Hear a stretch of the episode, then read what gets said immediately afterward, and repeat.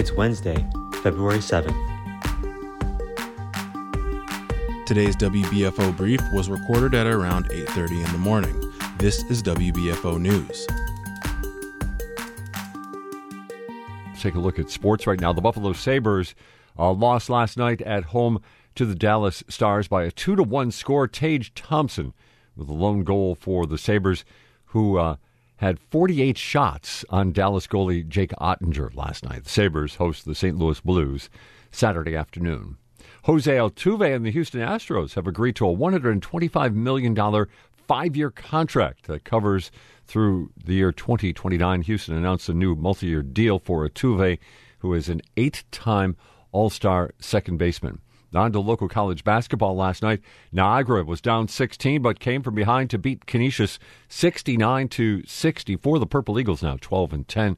Golden Griffins fall to 8 and 14. And uh, the University of Buffalo lost at Bowling Green 87 to 73. The Bulls are now 2 and 20 on the year. The WBFO Brief podcast is made possible by Canisius University. At Canisius University, Griffs know there is no progress without action. Moved by compassion and courage, they look at the world and say, we can do better, and then do it.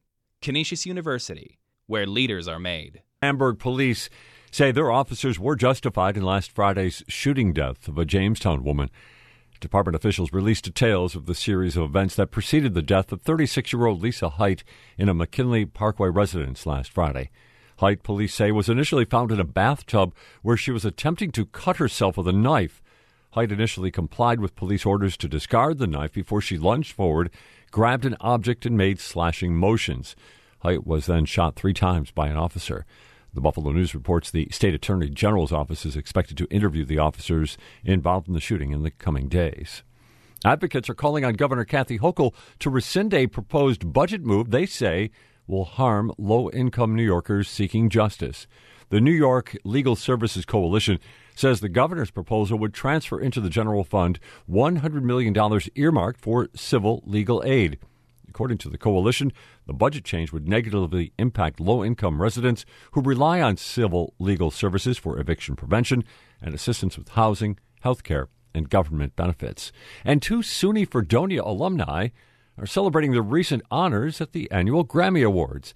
Class of 97 graduate Randy Merrill was the master engineer on the album of the year, Taylor Swift's Midnight and class of 98 alum David Frost won in the category of Best Engineered Album, Classical for Contemporary American Composers. This is WBFO.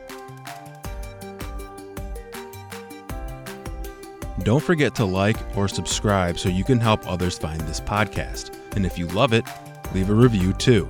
The WBFO Brief podcast and the award winning journalism of WBFO's news team are made possible by our members. Thank you for listening.